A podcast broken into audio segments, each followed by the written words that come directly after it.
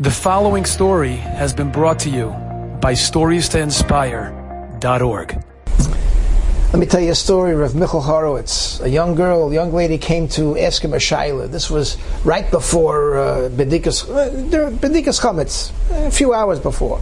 She comes in, it's late afternoon, and um, she sees the house doesn't look like it's really prepared for Pesach. There's chametz around doesn't look like it's been cleaned. And uh, Rav Horowitz sees uh, that she's puzzled.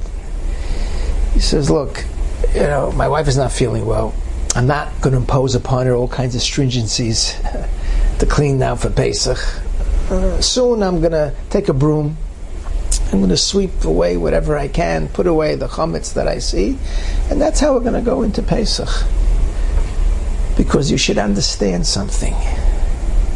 And he said the following All the preparations that you do, all the hard work that goes into making sure there isn't a speck and a drop of chametz left in the house is fine and it's beautiful and it's fantastic as long as you don't get angry. But as soon as you get angry, as soon as you lose your cool, as soon as you raise your voice, all those preparations don't mean anything. That's right. Because the biggest and the greatest chametz that exists on Pesach is the chametz of getting angry.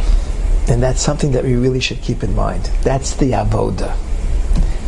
So if we have to clean a little less, spend a little less, if that's what's going to take to bring down our stress level so that we don't, God forbid, hurt somebody on, on Pesach, then, then that's what we have to do.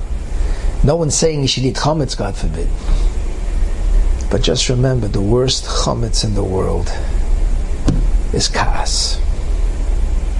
Enjoyed this story? Come again. Bring a friend. Stories to inspire.org.